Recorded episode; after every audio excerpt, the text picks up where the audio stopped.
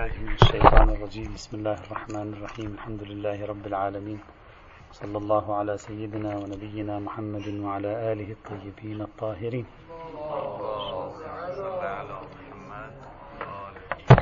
وصلنا إلى البحث الرابع ما قبل الأخير من بحوث الفقاع.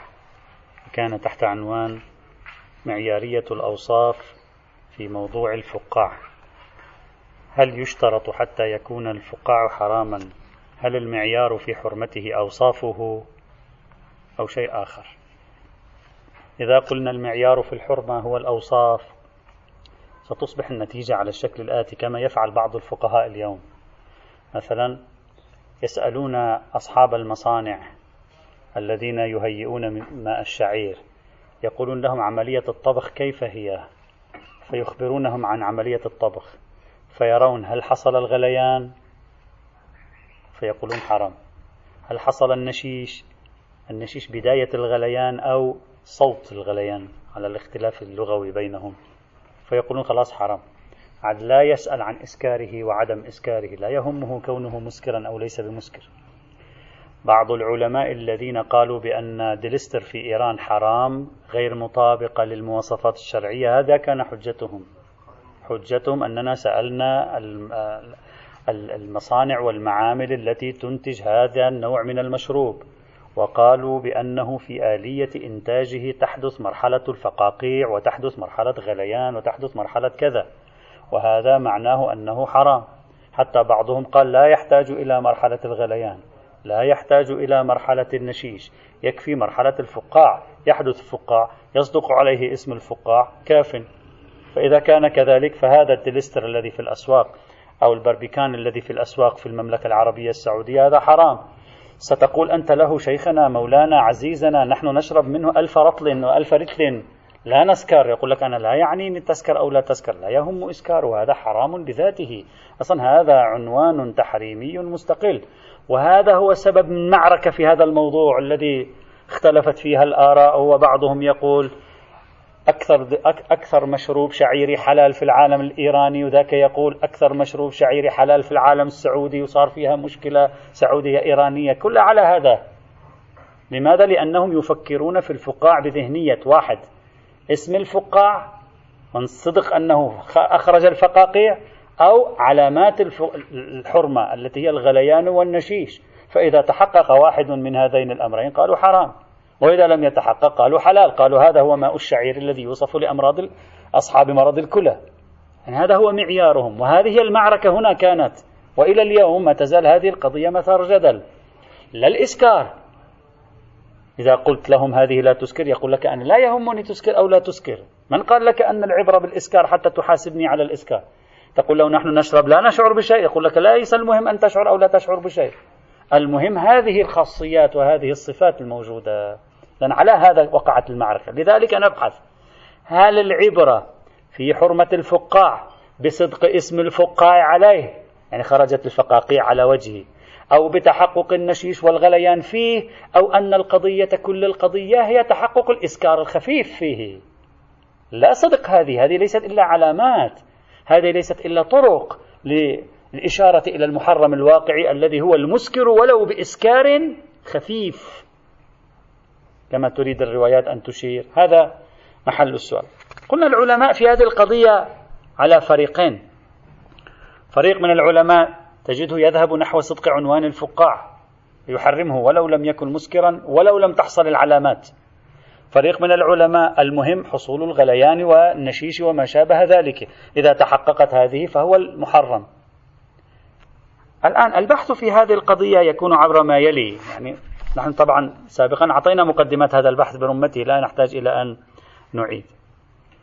ولذلك تجد قبل أن أبدأ ولذلك تجد الفقهاء يختلفون. يقول رواية مرازم تتكلم عن الغليان تعارض رواية التي تتكلم عن مطلق الفقاع ووقع بينهما تعارض. ورواية الحصين والرازي فيها عبارة الضراوة وفيها عبارة الإناء والإناء المتجدد وغير المتجدد فتقع المعارضة بين هذه الروايات. بين معيار الإناء وأنه جديد أو لا ومعيار الغليان وعدمه ومعيار الفقاعية وعدمها. فتصوروا أنه توجد معارضة. ولذلك أخذوا يعني يشتغلون على حل هذه المعارضة. لماذا؟ لأن ذهنيتهم انطلقت من أن هذه العناوين أخذت بموضوعيتها وبذاتها في النصوص فلا تتطابق. قد يصدق فقاع ولا يكون غليان. قد يكون غليان ولا يكون نشيش. قد يكون نشيش ولا يكون غليان. وهكذا.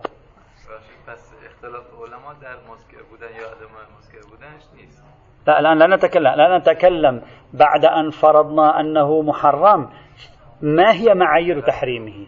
يعني ما هي الشيء الذي يتصف به حتى يكون محرما؟ هذا حرام. بعضهم يقول لابد من النشيش والغليان. بعضهم يقول لابد أن لا يكون في الإناء قد جرب ثلاث مرات. بعضهم يقول عنوان المسكر. لا لا بازم بحد نفسي. حتى لو لم يسكر يقول لك أنا خلاص الرواية وردت عن في صحيحة مرازم يغلي أنا أتبع عنوان الغليان. تحقق الغليان حرام.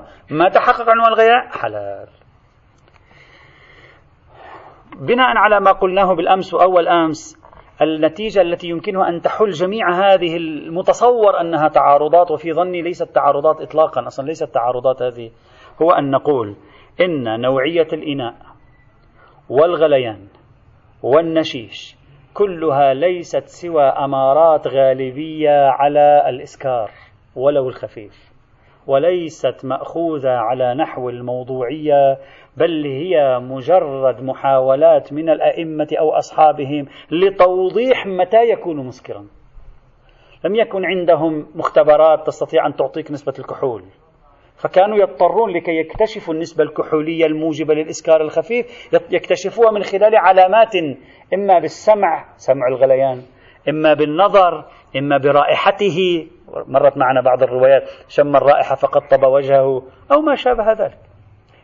لم تكن عندهم وسائل أخرى. الآن أنت أحيانا تقول لشخص آه، ربما بعض الإخوة لا يصادفون أشخاص من هذا القبيل لكن الذين يعيشون في مجتمعات مختلطة مع شاربي الخمور تعرف أنه شرب الخمر من خلال الرائحة.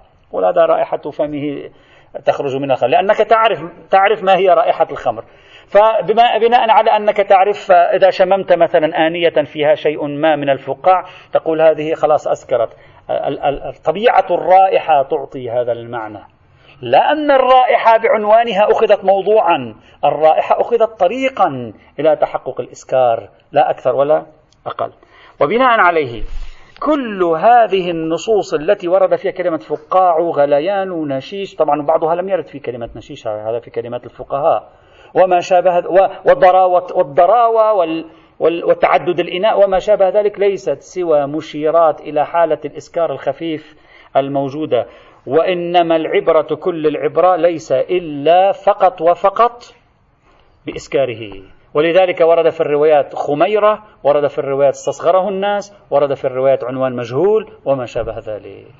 فإذا بناء على ما مر معنا في الأيام الماضية وما ختمناه اليوم يعلم أن عنوان الفقاعية لا موضوعية له. فلو جاءنا بفقاع فقع لكن لم يسكر حلال.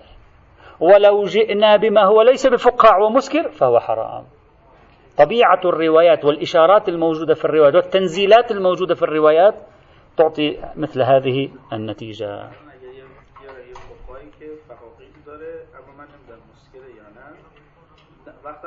لا الآن بعد الآن سنتكلم متى تنفعنا هذه العلامات.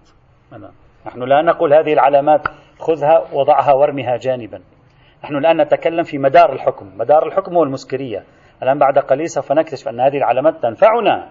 لم تقل عبثا تنفعنا لكن ليست هي المدار. ليست هي المدار. الآن سنتكلم.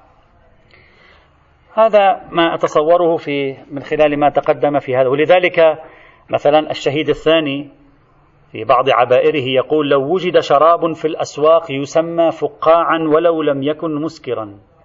بل حتى لو لم نعرف ما هو أصله حرم لصدق الاسم عليه. وأشكل عليه المحقق النجفي قال هذا غريب عن أصول الاجتهاد وقواعد النظر. غريب ما؟ مج... القضية ليست اسما. الآن يعني إذا شركة طبعا هذه مداخلة نقدية نقدية. يعني إذا شركة الآن سوت ماء الشعير الذي يوصف لي مرضى الكلى سوت وأطلقت عليه اسم الفقاع وصار متداولا بين الناس أن هذا فقاع اسمه الفقاع صدق الاسم عليه. لا, لا يكفي. بل لابد من شيء آخر غير صدق الاسم عليه في مثل هذه الحال. مثلا نفس الشيء أيضا. النقطة الخامسة والأخيرة وهذه نقطة مهمة جدا هي نتائج ما توصلنا إليه وهي ستفتح على مجموعة من المعطيات. أرجو التأمل فيها جيدا وخذوها بصدر رحب. العنوان هو ماء الشعير وحكم البيرة. ماء الشعير وحكم البيرة. من مجموع ما تقدم نريد أن نعطي نتيجة في كل أنواع مياه الشعير. وذلك أولا إن ماء الشعير الخالي من الكحول الموجبة للإسكار ولو الخفيف بحيث لو شرب منه الإنسان ألف لتر لا يسكر. لا شك في حليته وفق ما تقدم معنا لأن المدار في صدق عنوان المسكرية وصدق عنوان المسكرية لا وجود له في المقام فهذا حلال. بناء على ما تقدم طبعا.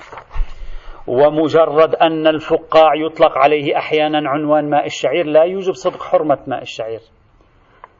ولذلك أفتى الفقهاء بجواز ماء الشعير الذي يوصف لي مرضى الكلى وقالوا هذا لا علاقة له بالموضوع. طيب. وعلى ما بنينا عليه. لا فرق في ماء الشعير هذا بين أن يسمى فقاعا أو لا يسمى. أي ماء الشعير هذا يعني ماء الشعير الذي ليس فيه طاقة إسكارية ولو خفيفة. مش ليس فيه كحول. الآن سأميز. ليس فيه طاقة إسكارية ولو خفيفة. يعني لو شربت منه ألف لتر لا تسكر. ليس الموضوع ليس الكحولية. الآن سنتكلم عن هذه النقطة. هي جوهر الموضوع. الموضوع صدق عنوان المسكرية على هذا الشراب. بحيث يصدق في العرف أنه مسكر شراب مسكر. بحيث لو شربت منه الكثير لسكرت فيحرم قليله. قليله يكون حراما. فإذا الشراب الذي كان كثيره غير مسكر ولو سمي بماء الشعير ولو سمي بالفقاع لا يكون حراما. أحصل فيه غليان أم لا؟ أحصل فيه نشيش أم لا؟ أخرجت عليه الفقاقيع في أعلاه أو لم تخرج عليه الفقاقيع؟ كيفما كانت طريقة تصنيعه؟ لا تهمنا. المهم صدق عنوان المسكرية. هو جوهر البحث في هذه القضية. نعم. لو انعدمت وسائل معرفة أنه مسكر أو لا. لا أعرف أنا هذا مسكر أو ليس بمسكر. لا أنا في مكان ليس بيدي وسائل اختبار حديثة. نعم حينئذ نرجع إلى ما جعلته الروايات وسائل اختبار. باعتبارها أمارات غالبية. فإذا الرواية جعلت الغليان أمارة غالبية أمارة على معرفة كونه مسكرا نأخذ بالأمارية هذه. لكن هذه الأمارية لا معنى لها إذا انكشف أنه ليس بمسكر بالعلم واليقين. فإن الأمارة لا تعارض اليقين كما هو واضح. هذه مجرد أمارة ليست مدارا للحكم ليست هي المناط للحكم هي أمارة على المناط. أرجو التفريق بين ما هو مناط الحكم وما هو أمارة على مناط الحكم. مناط الحكم هو المسكرية. الأمارة على مناط الحكم إما الفقاعية أو النشيشية إذا صح التعبير أو الغليان أو ما شابه ذلك. هذه أمارات يرجع إليها حال عدم وضوح المناط. أما لو اتضح المناط أنه مسكر وانعدمت الأمارات حرم أما لو اتضح المناط أنه ليس بمسكر ووجدت الأمارات لم يحرم. هذه نتائج البحث الذي مر معنا سابقا في هذا ففائدة الأمارات في محلها لكنها لا تصبح بذلك مناطات للأحكام تدور الأحكام مدارها. النصوص ليس لها إطلاق شيخنا قلنا فهمنا سابقا أن هذه النصوص ليست في مقام بيان المناط. الإطلاقية تفهم عند المناطية وناقشنا سابقا في المناطية. هذه ليست إلا أمارات على المناط. أمارات المناط أصلا لا تحتاج إلى قاعدة. المناط هو المعيار في الدوران لا إطلاق في الأمارة. الآن إذا حجية خبر الثقة هل يكون خبر الثقة حجة؟ تعطى له الحجية بما هو أمارة مع يقيني بعدم الواقع الذي يخبر عنه الثقة؟ لا معنى له. امکانش هست وسایل آزمایش هست اما فرد مثلا میگه من به طبق هزینه داده تا بلنشم برم آزمایشگاه خب. آزمایش کنم. يأخذ بالأمارات. يأخذ بالأمارات. لا ليس جائز شيخنا الموضوع ليس جواز. الموضوع المناط هو المسكرية. إذا علمت بالمسكرية فلا بأس. لم تعلم بالمسكرية إما لعجزك التام قصورا أو تقصيرا ما لا تريد أن تعلم. هذه الطرق جعلت في الشريعة أمارة. نعم هذه نعم جعلت أمارة هذه. لا لا لم نقل فرض العجز نحن قلنا المعيار هو المناط. المناط هو المسكرية. إذا انكشفت المسكرية ثبوتا وعدما أخذنا بها. إذا لم تنكشف نرجع إلى هذه الأمارات التي وردت في الرواية. نعم. وإن كان النشيش لم يرد في الروايات كما قلنا. الروايات أصلا ليس فيها تعبير النشيش وتعبير الغليان إنما ورد أين في توضيح ابن أبي عمير على رواية مرازم وليس في نص الإمام في في الروايات.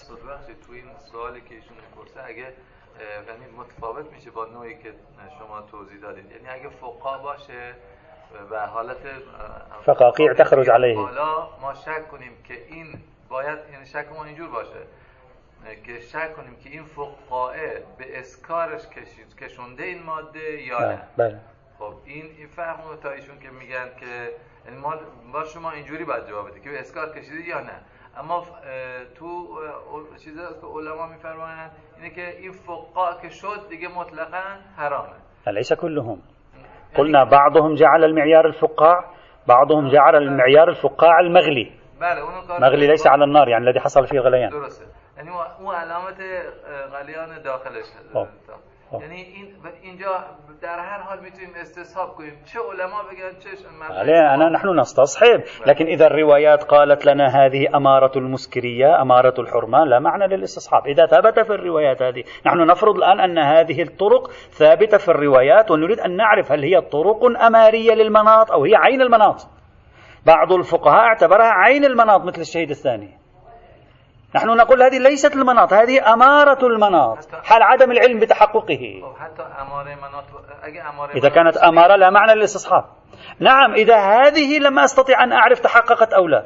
أشك في تحقق الغليان والنشيش والمفروض أن الأمارة هي الغليان والنشيش. أستصحب الحلية هذا صحيح في مثل هذه الحال. وعليه. فلو نظرنا لشراب الشعير الذي هو في الأسواق اليوم أينما كان؟ والذي فيه جدل مثلا مثل عند بعضهم دلستر أو باربيكان أو غيرها. فبناء على هذه النتيجة التي توصلنا إليها الحرمة منوطة بمعلومية كونه مسكرا ولو إسكارا خفيفا. فلو أخذناه إلى المختبرات العلمية وقالوا هذا فيه نسبة كحولية لا توجب الإسكار ولو الخفيف. في مثل هذه الحال هذا جائز. حتى لو تحققت تلك الأمارات في مثل هذه الحال. معنى ذلك يعني لو شرب الإنسان معنى أنه لا يسكر إسكار خفيف يعني لو شرب منه الإنسان كثيرا لا يسكر ولو إسكارا خفيفا. هذا معناه أنه حلال. ولو شك في أنه حصل على المسكرية أو لا فالمفترض استصحاب الحلية.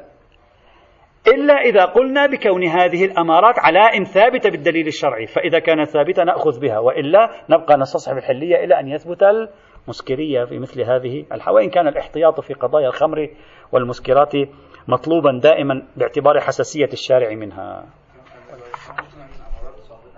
لم أصلا لم تعبير النشيش لم يرد في رواية. قلنا تعبير ال... لا تعبير الفقاع بحثنا. قلنا تعبير الفقاع بعنوانه ليس مأخوذا بقري... بقرينة رواية مرازم. فإذا لم يبقى سوى تعبير الغليان وتعبير الغليان موجود في توضيح ابن أبي عمير. هذا هو الذي هو موجود. ليس موجود في نص عن الإمام عليه السلام أصلا. هذه هذا هو المعيار. طيب إذا هذه النقطة الأولى في النتائج. النقطة الثانية في النتائج. إن أنواع المشروبات أرجو الانتباه قليلا هنا. أن أنواع المشروبات التي يجمعها عنوان الجيعة أو عنوان البيرة أو عناوين كثيرة هي موجودة بكثرة في العالم اليوم. كلها تخضع في حكمها لنفس المعيار هذا الذي تكلمنا عنه. لا قيمة لاسم المشروب لا قيمة للشركة لا قيمة لبلد المنشأ أيضا. لا فرق في ذلك بين أن يكون من بلاد المسلمين أو غير المسلمين. هذا ليس الذبح. يشترط فيه مثلا على رأي بعض الفقهاء أن يكون الذابح مسلما أو يشترط فيه طريقة معينة في الذبح. لا علاقة له به. هذا أمر تصنيعي. لا علاقة له ببلد المنشأ. ما هو؟ لا يهمني. إذا صار عندك يقين أو حجة معتبرة على بلوغه درجة المسكرية ومنها الشهرة. مثلا شهرة أن هذه هذا النوع من المشروب يحصل منه سكر خفيف. خلاص هذا حرام حينئذ. من أي بلد جاء؟ من بلد إسلامي جاء من بلد غير إسلامي جاء. وإذا حصل أن هذا لا يسكر سمي ما سمي. كائنا ما كان بلد منشئه هذا حلال. لا حاجة إلى البحث حينئذ آه، فيه. ولهذا لو سلمنا بحسب تعبير بعض الفقهاء المعاصرين لو سلمنا بيرة لا تسكر. سلمناها. بيرة اسمها بيرة ولا تسكر؟ حلال. لا إشكال في ذلك. بناء على هذا المعيار الذي هو معيار المسكرية مناطية المسكرية لا مناطية الفقاعية ومناطية البيرية ومناطية الغليان ومناطية النشيش وما شابه ذلك.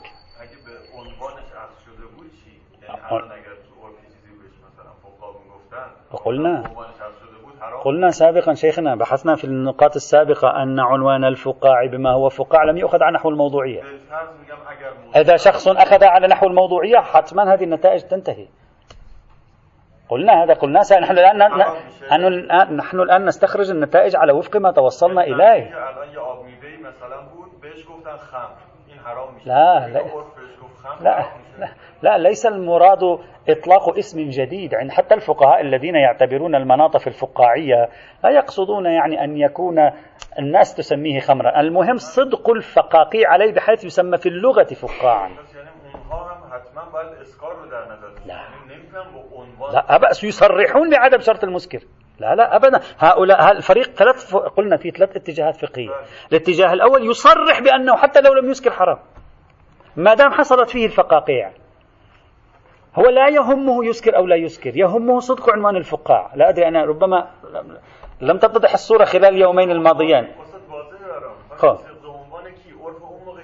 لا صدق عنوان بمعنى أن هذا شراب خرجت منه الفقاقيع فيسمى في اللغة سابقا فقاعا. يعني لو أتيت به ورجعت به ألف عام إلى الوراء وعرضته على العرف في ذلك الزمن لقال لك هذا هو الفقاع. هذا هو المراد. لا أنه شركة معينة تسميه فقاعا لا, لا عبرة بذلك.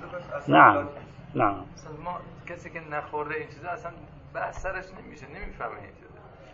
لا میفهمه لا يعرف ذلك يعرف ذلك.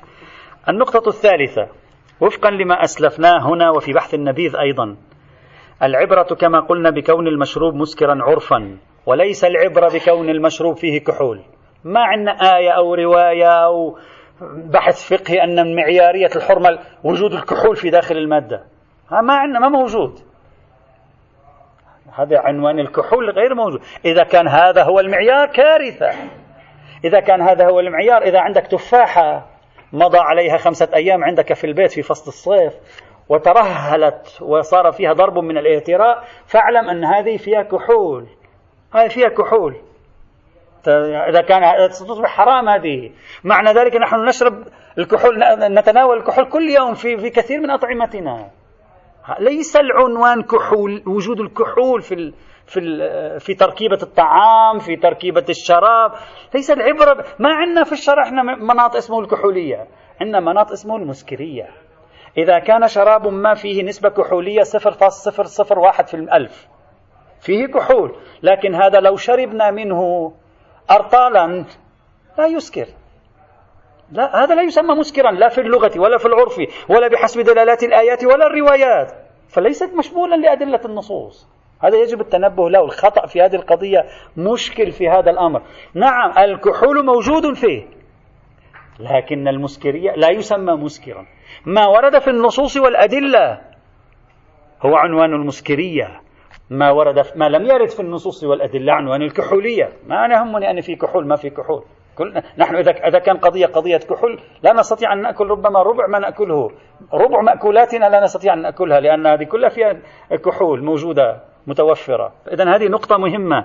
مجرد وجود نسبة كحولية في الأكل أو في الشرب هذا لا يوجد تحريما. ولذلك سيستاني فيه ذلك البحث الذي تلك الفتوى التي نقلناها عنه سابقا قال لا بأس به رغم أنه علميا يوجد كحول. نقلنا فتوى السيد السيستاني رغم أنه من الناحية العلمية الكحول موجود في هذا في هذه الخابية أو في هذا الحب مثلا. لكن لأن العبرة ليست بالكحول أفتى السيد السيستاني بالحلية. العبرة بالإسكار والمسكرية هنا في مثل هذا الموضوع إلا الكثير من الأطعمة والأشربة خاصة العصائر. أنت عصير الآن اتركه ربما ربع يوم ربما تتكون فيه نسبة كحولية معينة لكن لا يسكر. لا يسكر هذا العصير إطلاقا. فإذا أرجو التمييز. وهذا في غاية الأهمية هذا الموضوع لأنه شديد الالتباس. يقول لك مولانا هذا فيه كحول. نعم فيه كحول. ماذا يعني؟ كحول لكن ليس حراما. ليس المهم تقول لي فيه كحول المهم تقول لي مسكر أو لا. العلم مثلا أو القرائن أو أهل الخبرة يقولون هذا مسكر. ولو إسكارا خفيفا. لأن أهل البيت عليهم السلام شددوا على شمول عنوان المسكر للمسكر الخفيف خلافا لمشهور السنة. فما يصدق عليه مسكر خفيف يكون حراما. ما لا يصدق عليه مسكر خفيف لا يكون حراما في مثل هذه الحال.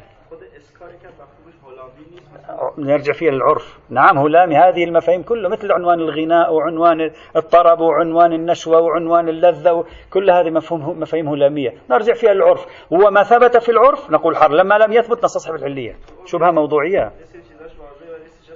ما ليس واضحا إن لم نستطع أن نتشخص منه فالمفترض على طبق القواعد التي المقررة في الفقه وأصول الفقه. جريان الاستصحاب استصحاب الحلية في مثل هذه الحالة أن الشبهة موضوعية. لا الاستصحاب يجري في الشبهات الموضوعية. فهذه من من لا أقل عدم صدق العنوان هنا.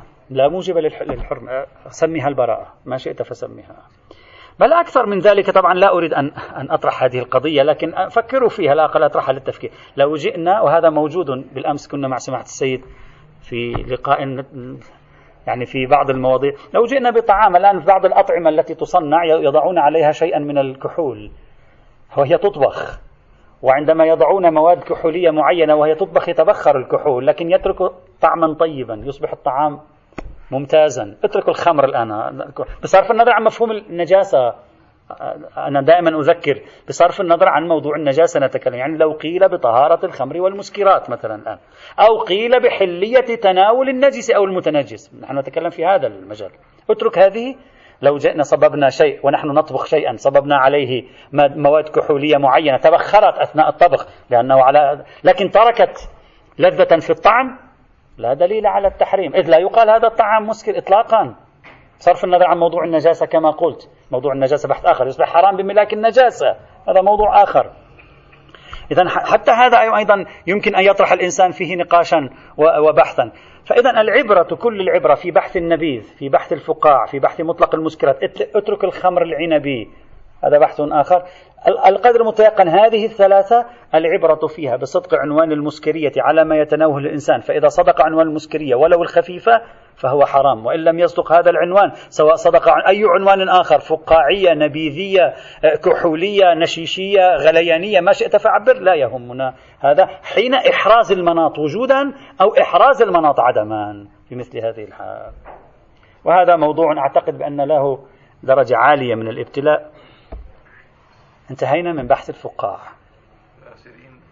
إذا أحد عنده شيء بعد في الفقاع في المسكر في النبيذ نبدأ. عفوا. اگر الکل خودش هم اماره بر مسکریت باشه چی؟ یعنی اینجا درصد الکل که هذا هو. هذا معنى يعني مثلا إذا كانت نسبة الكحول فيه 15% 10% 12% فهذا من الناحية العلمية أو من ناحية تشخيص أهل الخبرة أو من ناحية المجربين. هذا يسكر. نقول هذا مسكر. مثلا أما إذا قال مثلا واحد في المئة لا يسكر اثنين في المئة لا يسكر اثنين ونصف في المئة لا يسكر مثل فتوى السيد السيستاني التي قرأناها. إذا كان لا يسكر خلاص يكون حينئذ مختلفا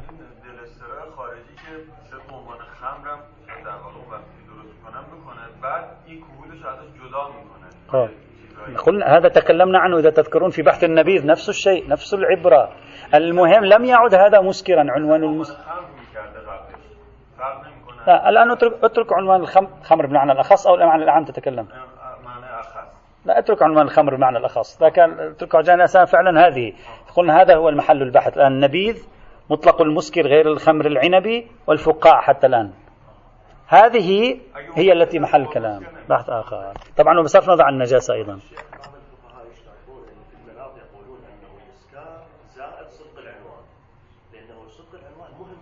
عنوان ماذا؟ خمر بمعنى الأخص أو الأعام يعني الخمر العنبي أو, مطل أو, أو سائر المسكرات. ما يصدق عليه عرض الخمر. حرمت عليكم الخمر. ماذا؟ آه أنت تك... لا شوف. يعني هذا كله بحثناه سابقا بالتفصيل شيخنا.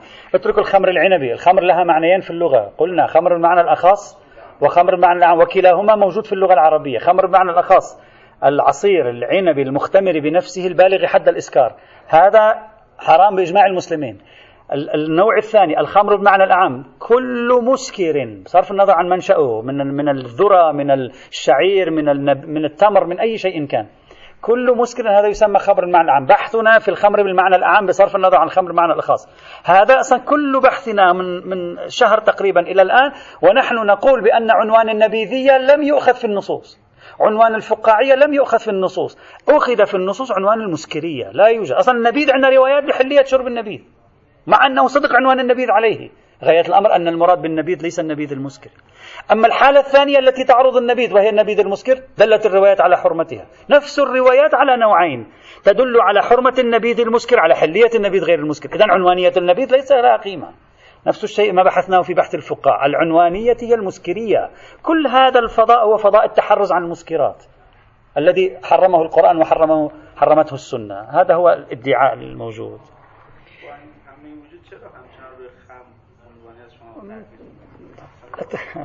بعد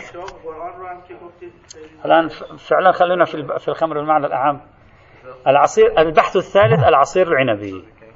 قلنا البحث تارة في الخمر بالمعنى الأخص أخرى بالخمر بالمعنى الأعم. انتهينا من الخمر بالمعنى الأخص جئنا للخمر بالمعنى الأعم. الخمر بالمعنى الأعم قلنا تارة مقتضى القاعدة تارة تتبع الموارد. مقتضى القاعدة قلنا حرمة الخمر بالمعنى الأعم. كل مسكر حرام خلافا لبعض الأحناف.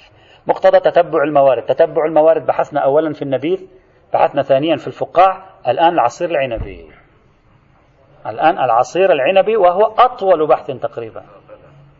هذا أطول بحث في هذه التطبيقات في الموارد التطبيقية البحث العصير العنبي. قبل أن نبدأ أريد أن أميز الأشياء عن بعضها حتى نفهم ماذا نقصد هنا من العصير العنبي. عندنا ثلاث حالات.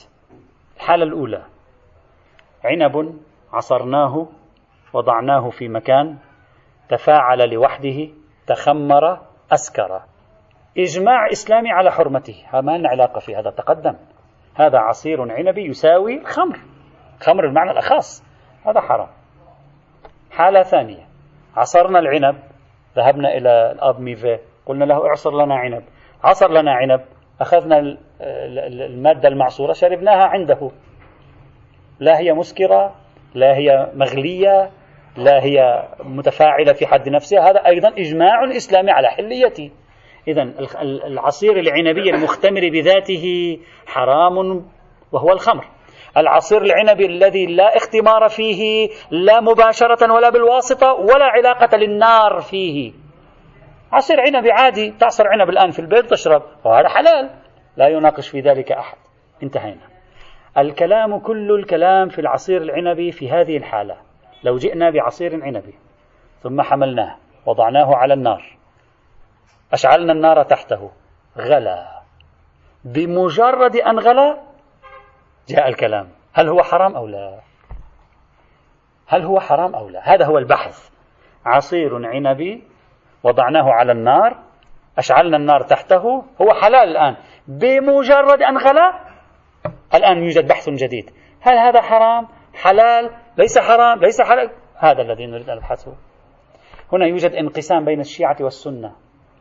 وبعدين سنرى انقسام شيعي شيعي أيضا. لكن الآن نتكلم بشكل عام. المعروف في الفقه الإمامي حرمته. بعنوانه بعنوانه. خلاص بمجرد أن غلا حرام هذا. انتهى. وهذا حكم شرعي جديد اسمه حرمة العصير العنبي المغلي بالنار. لا المغلي بنفسه بالشمس لا المغلي بالنار انتهينا. وهذا يكاد يدعى الإجماع عليه شيعيا يعني هذا معروف. طبعا قد يختلف كما سوف نرى قد يختلف الفقهاء الشيعة في بعض القيود والتفاصيل. هذا يقول لابد من قيد هنا ذاك يقول لابد من قيد هنا ذاك يوافقه على هذا القيد ذاك يختلف معه. هذا بحث آخر سيأتي إن شاء الله. إذا هذا الرأي الشيعي المعروف. وفيما بعد سنرى انقساما خاصة مع شيخ الشريعة الإصفهاني والميرزا القمي وأمثالهما سوف يأتي انقسام حاد في هذا الموضوع. أما سنيا سنة قالوا أشعلنا النار تحته غلا. أهل السنة هكذا قالوا قالوا هل هذا مسكر أو لا؟ إذا كان مسكر حرام غير مسكر حلال.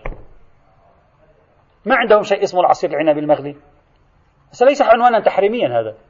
هذا أصلا ليس سوى مصداق خارجي العنوان المسكر. نبحث هل هو مسكر؟ يكون حرام. لا حرام لأنه عصير عنبي مغلي لا. حرام لأنه مسكر. إذا ما كان مسكر حلال. مثله مثل العصير العنبي العادي الذي تشربه مباشرة بعد أن يعصر لك. هذا مشهور كلامهم في هذا الموضوع. فإذا في عندنا انقسام شيعي سني. السنة لم يروا خصوصية لعنوان العصير العنبي المغلي بل ألحقوه بالقاعدة. الشيعة رأوا خصوصية لعنوان العصير العنبي المغلي فقالوا هو حرام بنفسه. أسكر أو لم يسكر لا يعنيني إطلاقا. هذا عنوان ولذلك تجد بعض الفقهاء الشيعة كيف يعبرون؟ يقولون يلحق بالخمر حكمان. هو ليس خمر. يلحق بالمسكر حكمان. يعني حكمه حكم المسكر ولا هو ليس بمسكر؟ طبعا هذه الحالة يبقى حرام. أنت وضعته الآن على النار صحيح؟ غلا صحيح؟ الآن لا يجوز لك أن تشرب. اتركه على النار. هو هذا المقدار. تركته على النار بدأت النار تغلي يتبخر. بدأ ينزل بدأ ينزل بدأ ينزل. وصل إلى الثلث. ذهب الثلثان يعني صار دبس وصل إلى الثلث يعني صار دبس. وصل إلى الثلث صار حلال. خلاص. طبعا هناك حيجي هذا في أبحاث مطولة في هذا الموضوع. هذا هو المشهد الشيعي. الآن قبل أن نبحث في رصد الأدلة والروايات وكذا قبل أن نبحث في التفاصيل لابد نبحث الروايات. أو لأن هذا البحث سنتوصل فيه إلى أن عنوان العصير العنب المغلي ليس عنوانا تحريميا. بل هذا البحث هو ليس إلا في, في الروايات كاشف عن المسكرية. سيأتي هذا البحث الآن. لذلك قلنا إذا إذا شخص لا يلتزم إذا شخص يلتزم بالعنوانية لوحدها يبحث في مكانه ليس. آه ليس النتيجة فقط. هم النتيجة التي سوف نرى إذا كانت صحيحة أو لا؟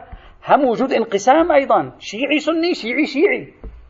لأن بعض لأن السنة قالوا بأن هذا حرام من باب المسكرية وبعض متأخري فقهاء الإمامية قالوا إنه حرام ليس إلا من باب المسكرية ليس له حرمة ذاتية حرمته تحفظية خوفا من التورط في المسكر لا أكثر ولا أقل. عشان هيك هذا مربوط ببحث المسكر. نأتي أولا للروايات هي العمدة نبحثها ثم بعد ذلك كل الأبحاث القادمة سوف تتمحور حول ما استفدناه من هذه الروايات. أولا نأخذ الروايات بنظرة إجمالية. الرواية الأولى. خبر عبد الله بن سنان وهذا خبر معتبر على المشهور. عن أبي عبد الله عليه السلام قال كل عصير هذا لا يختص بالعنب هذا عام. وهذه الرواية سوف نستفيد منها فيما بعد بالعصير التمري بالعصير الحصرم وما شابه ذلك. كل عصير أصابته النار فهو حرام أصابته النار فهو حرام حتى يذهب ثلثاه ويبقى ثلثه. رواية واضحة تدل على الحرمة بعنوانه. والعبرة بالحرمة إلى أن يذهب الثلثين. بس يذهب الثلثين يعني صار دبس دبس يعني شو يسموه فارسية؟ لا لا لا. شيرة شيرة بالفارسية. شير أنجور شيرة أنجور شيرة كذا هذا. نعبر عنه بالدبس. إذا الرواية من حيث الدلالة واضحة توجد بعض التفاصيل فيها ستأتي لاحقا. ومن حيث الإسناد معتبرة عند المشهور. الرواية الثانية خبر أبي الربيع الشامي. قال سألت أبا عبد الله عليه السلام عن أصل الخمر. كيف كان بدء حلالها وحرامها ومتى اتخذ الخمر؟ فقال إن آدم عليه السلام لما هبط من الجنة اشتهى من ثمارها حن إليها. يعني يا ريت يعني نرجع نأكل تلك الثمار الشهية. فأنزل الله عز الظاهر أنه ما كان في عنب في الأرض. فأنزل الله عز وجل عليه قضيبين من عنب. فغرسهما. فلما أن أورقا وأثمرا وبلغا جاء إبليس لعنه الله فحاط عليهما حائطا يعني ضرب حائط حولهما يريد يأخذهم. يريد يأخذهم إبليس. فحاط عليهما حائطا. فقال آدم عليه السلام ما حالك يا ملعون؟ فقال إبليس إنهما لي. فقال له كذبت. فرضيا بينهما بروح القدس. القاضي من كان القاضي؟ روح القدس. هو كان القاضي. فلما انتهيا إليه ذهبوا إلى الروح القدس. قص عليه آدم عليه السلام قصته. وأخذ روح القدس ضغثا من نار. أخذ شيء من نار. ورمى به عليهما عليهما على من؟ ليس على إبليس وآدم. على القضيبين من العنب. رمى به عليهما والعنب في أغصانها. ما زالت العنب موجودة في الأغصان متدلية.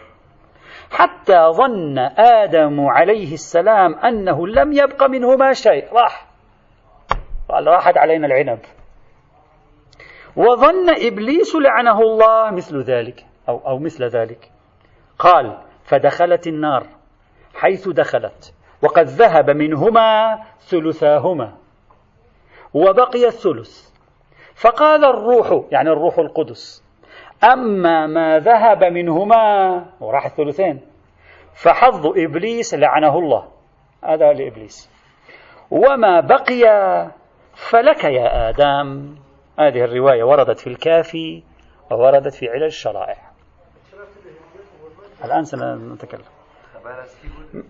خبر أبي الربيع الشامي. هذه الرواية منين انطلقوا فيها؟ قالوا هذه الرواية واضحة الارتباط بموضوعنا. لماذا واضح ارتباط بموضوعنا؟ لأن قضية الثلثين والثلث هذه وين تسمعها أنت؟ ما إلا هنا. قضية الثلثين والثلث. لا يوجد لها وجود في الفقه إلا في بحث والروايات أيضا إلا في بحث العصير العنبي. إذا هذه إشارة إلى موضوع أن العصير العنبي حرام وبالتالي لا يجوز. هكذا فهم منها بعض الفقهاء. إلا أن هذه الرواية يمكن أن يلاحظ عليها بملاحظتين. ثم نذكر ملاحظات الشيخ الاشتهاردي رحمه الله تعالى وهي ملاحظات طريفة فقط أشير إليها آه، لأنها جميلة يعني. أما الملاحظة الأولى التي سنذكرها نحن هذه الرواية ضعيفة السند بشخصين. أولهما أبو الربيع الشامي وثقه بعضهم على بعض المباني مثل كامل الزيارات إلا أن الصحيح عدم ثبوت وثاقته ويوجد في السند أيضا خالد بن نافع. خالد بن نافع أيضا لم تثبت وثاقته. يوجد في السند خالد بن جرير. خالد بن جرير بعضهم لم يوثقه إلا أن الصحيح الذي بحثناه في محله أن خالد بن جرير صالح يمكن الاعتماد على روايته.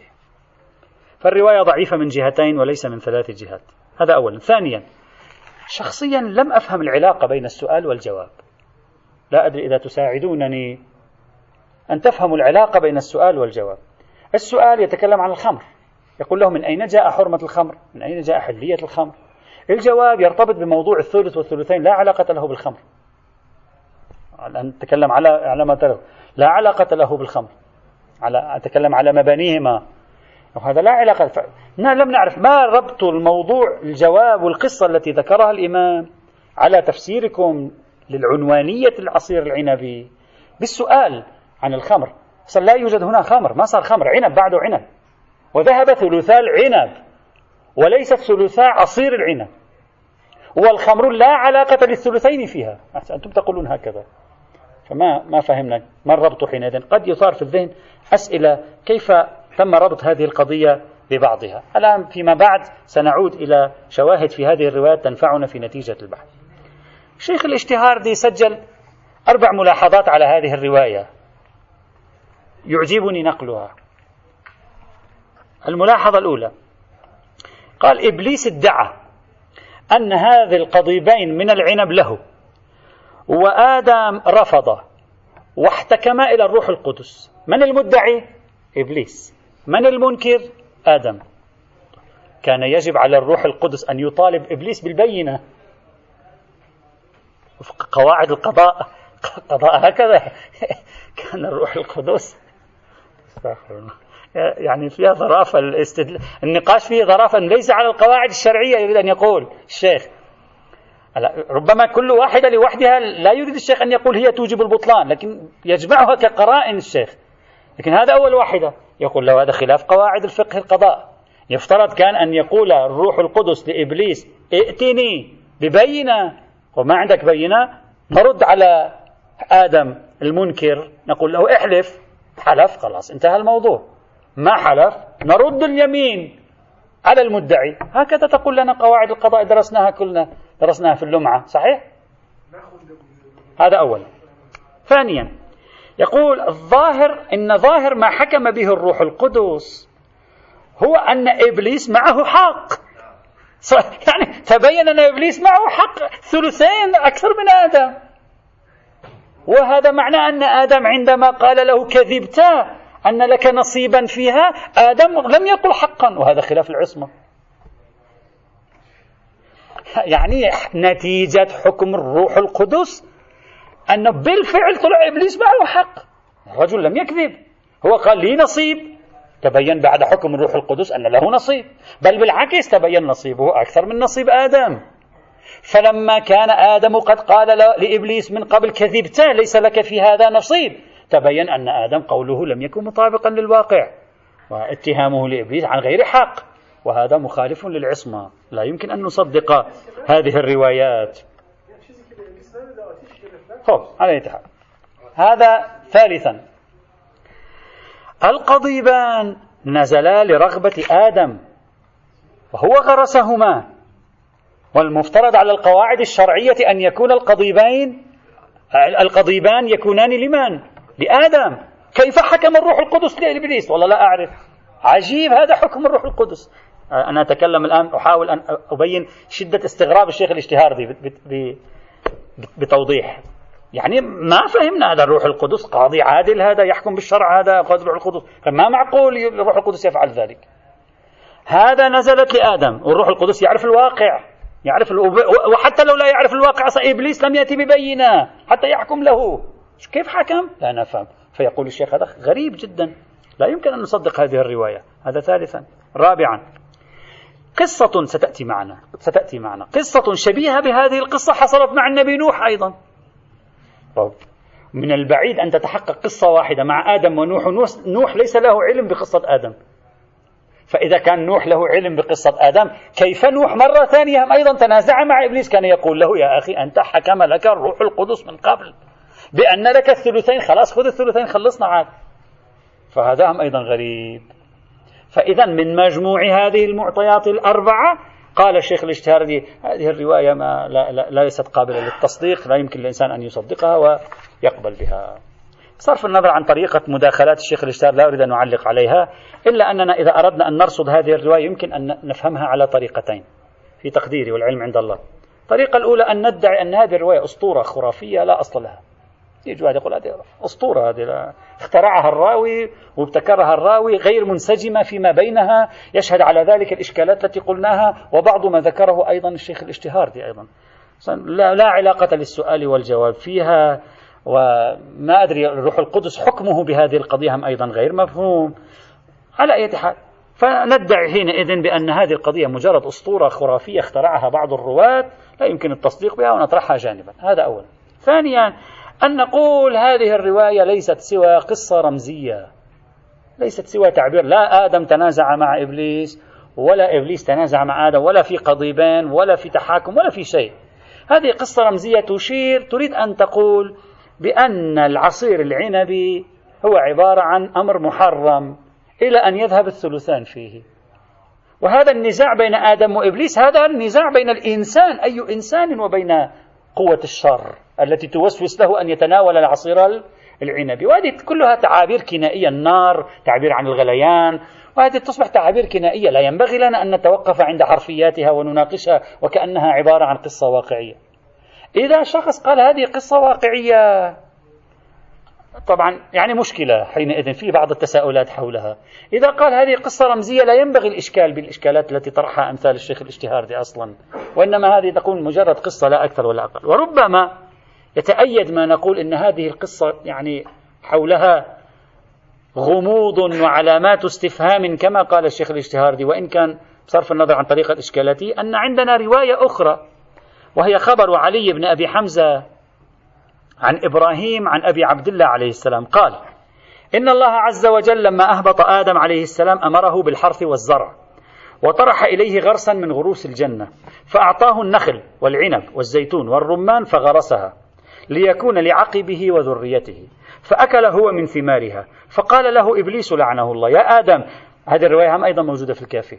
يا آدم ما هذا الغرس الذي لم أكن أعرفه في الأرض؟ وقد كنت فيها قبلك. قل له هذا أنا أنا كنت موجود في الأرض قبلك أنت ما رأينا هذا الغرس. جديد هذا على الأرض. من أين؟ هو إبليس كان في الجنة هم أيضا؟ هو ما شاف في الجنة؟ لا أدري. ائذن لي آكل منها شيئا. فأبى آدم أن يدعه. فجاء إبليس عند آخر عمر آدم. عند آخر عمر آدم. وقال لحواء إنه قد أجهدني الجوع والعطش. فقالت له حواء فما الذي تريد؟ قال أريد أن تذيقيني من هذه الثمار. فقالت حواء إن آدم عليه السلام عهد إلي أن لا أطعمك شيئا من هذا الغرس لأنه من الجنة ولا ينبغي لك أن تأكل منه شيئا. فقال لها فاعصري في كفي شيئا منه. فأبت عليه. فقال ذريني أمصه. يمصه. ولا أكله. فأخذت عنقودا من عنب فأعطته فمصه ولم يأكل منه. لماذا؟ لما كانت حواء قد أكدت عليه. فلما ذهب يعض عليه أريد أن يأكله جذبته حواء من فيه. ما خلته يعني بقي سمحت له. فأوحى الله تبارك وتعالى إلى آدم أن العنب قد مصه عدوي وعدوك إبليس. عدوي وعدوك إبليس. وقد حرمت عليك من عصيرة الخمر ما خالطه نفس إبليس. يعني هو صار عنده نفس فيه. صحيح ومصه فحرم فحرمت الخمر لأن عدو الله إبليس مكر بحواء حتى مص العنب ولو أكلها لحرمت الكرمة من أولها إلى آخرها صار العنب كله حرام. وجميع ثمرها وما يخرج منها. ثم إنه قال لحواء فلو أمصصتني شيئا من هذا التمر.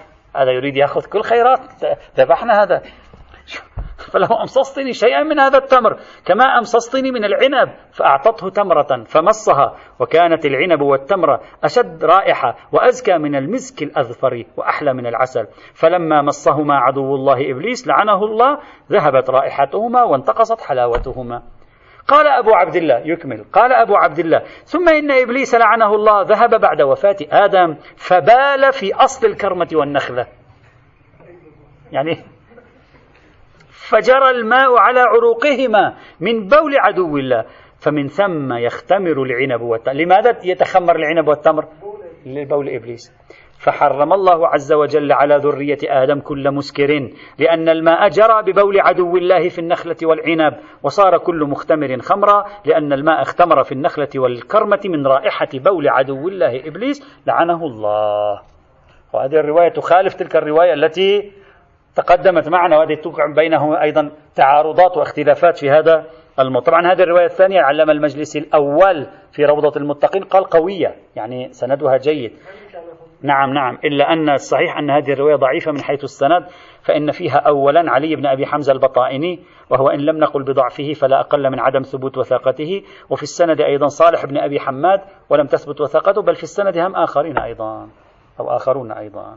الخبر يعني فيه علامات غير واضحة. القرآن الكريم يحرم الخمر بسبب مفاسدها. تحريمه منطقي جدا. تحريمه واقعي. بينما هنا تحرم الخمر بسبب قصص كانت قد وقعت من قبل. إذا فهمناها كقصص واقعية تبدو غريبة. ما علاقة تلك القصة بموضوعنا اليوم؟ أما إذا فهمناها قصص رمزية فربما تكون مجرد قصة ذكرتها الرواية لكي تنبهنا على دخول إبليس على خط شيء من هذا القبيل وبالتالي لا يرد عليها بعض الإشكالات التي مرات الرواية الثالثة تأتي إن شاء الله تعالى. والحمد لله رب العالمين.